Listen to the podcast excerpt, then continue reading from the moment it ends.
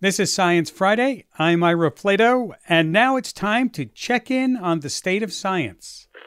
This is KERA For WWNO, St. Louis Public Radio. Iowa News. Public Radio News. Local science stories of national significance. As the song says, June is busting out all over, but it's not just the flowers. We're talking the dreaded mosquito. You've got your common ways to fight back, right? Repellent sprays, long sleeve clothing. But in southwest Florida, Lee County is using biotechnology to target a specific species of mosquito that can spread yellow fever and other deadly diseases. Their strategy involves releasing even more mosquitoes. Wow, what, what's the story here? Let's talk about this method with Cary Barbor, reporter for WGCU Public Radio, based in Fort Myers, Florida. Welcome to Science Friday. Thanks for having me. More mosquitoes? Tell us about how did how is more better? I know it sounds funny, but the Lee County Mosquito Control District actually released 30,000 extra mosquitoes uh, in April of this year. They're male mosquitoes that have been sterilized. So when they mate with the females, the eggs that are laid are, will not hatch. So that eventually, in a couple of generations, that will bring down the population of the mosquitoes in that area. Hmm, and what kind of mosquitoes are we talking about here? Why are they the targets? They're called Aedes aegypti mosquitoes, which uh, they're a vector for dangerous diseases, like you said, Zika, dengue fever, chikungunya. They can carry yellow fever. They're an invasive species and they're particularly hard to control for a couple of reasons. They bite in the daytime, their habitats can be hard to target, and they seem to be becoming resistant to common insecticides. Mm, that is a problem. I, I know you went to the lab in Lee County where they're working on the sterilization project. Tell me what you saw there. Well, the lab is run by Rachel Morreale, and she and her colleagues are breeding Aedes aegypti in that lab. It's the only species they work with in that lab, and they are breeding them by the hundreds of thousands, if you want to put that in your nightmare file. They separate the females from the males in the lab, and they then sterilize the males with radiation, just a regular x ray like you would get at the doctor's office. They do it at the pupa stage, which is between larva and adult. And then they dust the males with fluorescent powder so that after they release them, they can identify which ones came from the lab and they can see how long they lived and how far they traveled, etc. That is really cool. It's really cool. This is Rachel Morreale describing how they dust them with the fluorescent powder. We're using infant nasal aspirators. These are loaded up with DayGlo Eco, which is a formaldehyde free pigment. By just gently squeezing, we get this very fine kind of powder mist. And we're able to very lightly but effectively dust the mosquitoes. And that actually will stay with them for the rest of their lives. They can't really get rid of that marking. Really interesting. I mean, but this isn't a new technology, right? It's not new. It's been in use since 1951, actually, on Sanibel Island, which is also near here. They used it to eliminate the screwworm fly. It's been used throughout the years for various insects. Lee County started using it in June 2020. Hmm. And how will we know when it's working or if it's working? What What's next? Well, I just talked to them over in the lab and they said they don't have any data yet, but what they can do is eventually they will trap the mosquitoes and see how far they traveled, see um, how long they lived, etc. And that will tell them how the population is changing and whether it's working. Well, we'll have you check back with us when we know, Cary, okay? Sounds great. Cary Barbor, reporter for WGCU Public Radio based in Fort Myers, Florida. Florida isn't alone in using biotechnology to combat the dangerous Aedes aegypti mosquito. Similar strategies have been used in California, South America, and Northeast Africa. There's another branch of biotechnology, though, that might be weaponized using CRISPR to target the DNA of these disease vectors. Dr. Omar Akbari is professor of cell and developmental biology at the University of California, San Diego, based in San Diego, California. Welcome to Science Friday. Thank you so much. It's really great to be here. Oh, it's our pleasure. Okay, so explain to us how you use CRISPR to alter mosquitoes. Yeah, so we're using CRISPR and a number of different technologies that we're developing. We're primarily developing genetic biocontrol technologies, and these are essentially technologies where we can use the insect to combat itself.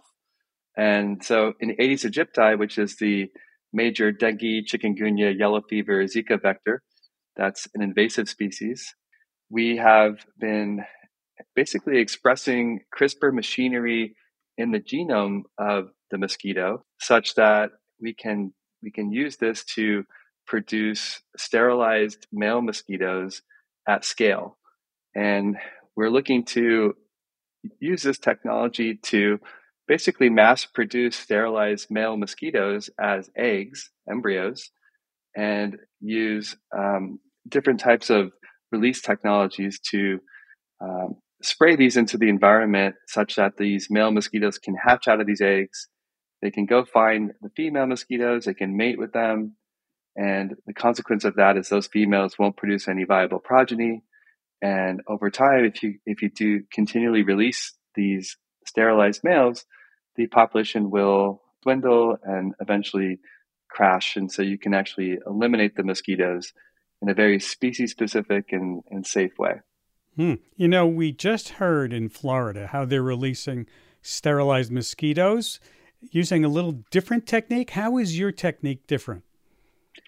Yeah, uh, there there was a trial uh, this year in Lee County where they released uh, thirty thousand sterilized male mosquitoes, and the the technology that they used to sterilize the mosquitoes was an old technology. It's called X-ray radiation, and what that essentially does is it you irradiate the adult male mosquitoes and it breaks apart their DNA such that they become sterilized. And the problem with that is that reduces their, their fitness, which is their ability to kind of survive and reproduce or mate in the environment.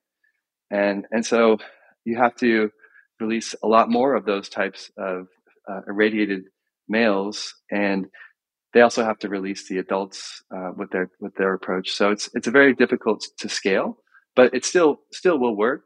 It's still shown to be effective, but it's more difficult to scale.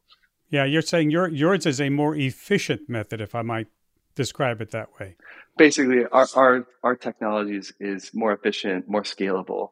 And you know, when you're trying to suppress populations of billions of mosquitoes, you really want something that is efficient and scalable, such so you can have um, a wider impact.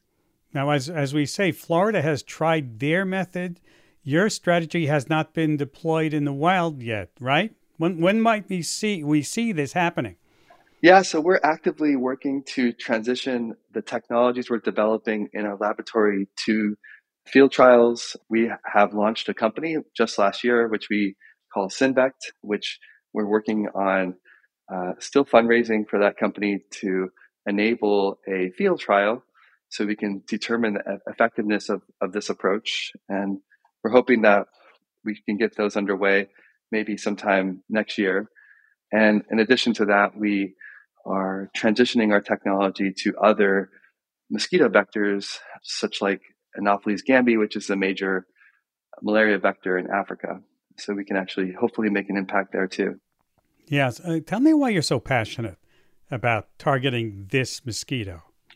Well, this mosquito, Aedes aegypti, it's invasive and it basically was first found in California in 2011. So it's a very, very recent invasion in California. I find it in my backyard. It bites my kids. It bites me. It spreads a lot of diseases. It spreads dengue, chikungunya, yellow fever, Zika virus. It puts, you know, our entire country at risk. And, you know, I think it's very hard to control. The current technologies for trying to control it using insecticides aren't working these mosquitoes are resistant to the insecticides. So we really need new technologies and you know something that is safe for the environment is is also needed. And that's why i'm really passionate about using genetic biocontrol technologies where you actually use the mosquito to control itself. I think it's it's the most powerful way to control these these vectors. Do these mosquitoes look any different than the, than the other mosquitoes? They do. They they have these black stripes along their legs, so they look kind of like Darth Vader. uh, yeah, you can identify them just by looking for the stripes, though. Wow. Wow. Are, are there ecological risks to getting rid of Aedes aegypti mosquitoes altogether? I mean, might there be some unintended consequences? Yeah, I think in the United States or in California, removing a species that just invaded shouldn't have any long term ecological consequences. And I think, you know, when you talk about removing mosquitoes, there's a bit of a misconception there because there's there's about 3,500 species of mosquitoes worldwide. Wow. And there's really there's only about a handful of them that transmit diseases or, or pathogens to us. So we're really only talking about removing, you know, maybe 10 to 15 different vectors. And if we did that, we would we would get rid of 99% of the pathogens they, they transmit. So we're not talking about removing all mosquitoes, but just specific ones that are harmful to us. And I think if you do it that way, then I don't really believe that there's going to be any um, major ecological consequences. And this mosquito carries a lot of diseases. It does. It carries a lot of viruses, Aedes aegypti. And so if you were to remove it, then you could actually, you know, stop the transmission of, of multiple different viruses. And I think that's that there can be a major impact there. Very interesting. Do you think it's possible that our next pandemic comes from a mosquito borne illness? It's possible. You know, the last epidemic, which was Zika virus, was mosquito borne, actually was transmitted by Aedes aegypti. And, and that was a major problem back in 2015. I remember when I when I first opened our the doors of my lab um, at UC Riverside, on the news there were pictures of babies that were born with microcephaly, which was caused by Zika virus. And so um, that was a major problem. And, you know, COVID fortunately was not transmissible by mosquito. But, you know, what if it was? So in, in a way, we dodged a pretty big bullet there. It was airborne transmissible, but not mosquito borne.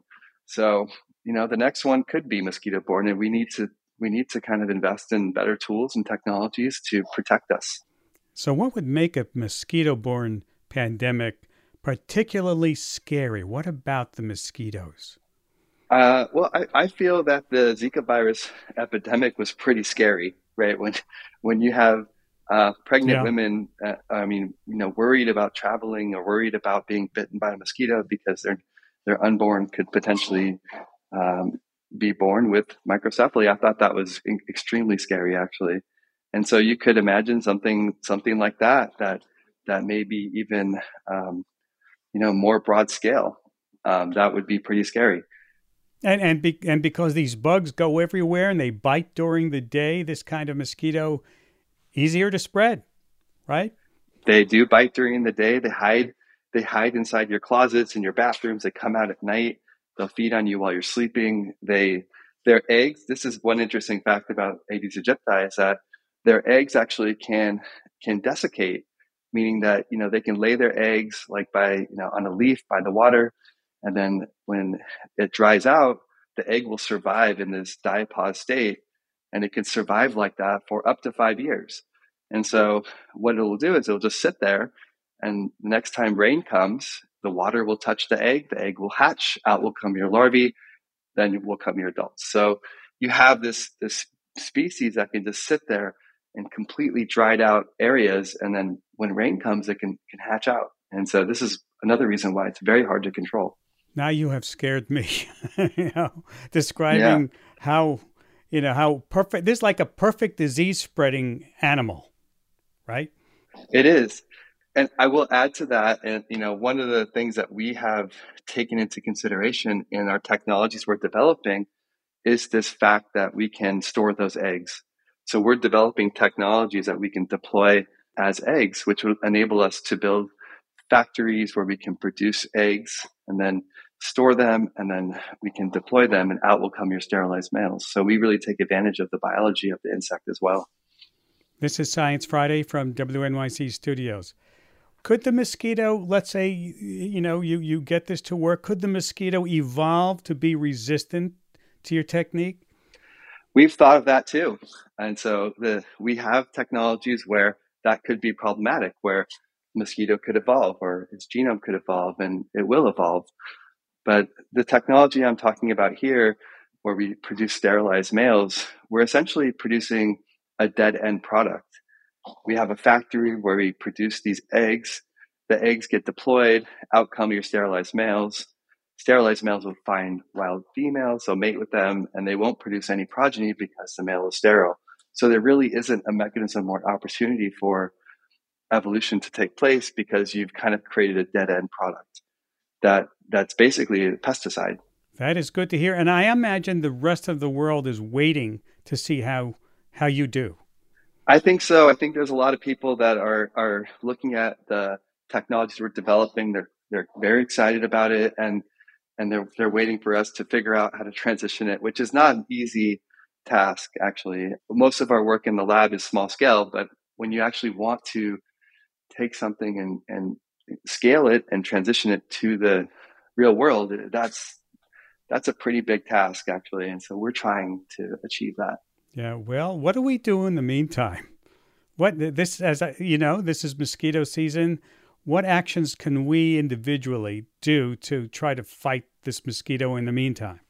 I, I think the best approach um, is to just wear when you're out and about, wear long sleeve clothing or pants, and to protect you know your exposed areas. And if you do happen to wear shorts, there are repellents, and the repellents do work. So use the the DEET based repellents, and that will protect you. Make sure you have screens on all your windows so they don't get inside your house. Keep your doors closed.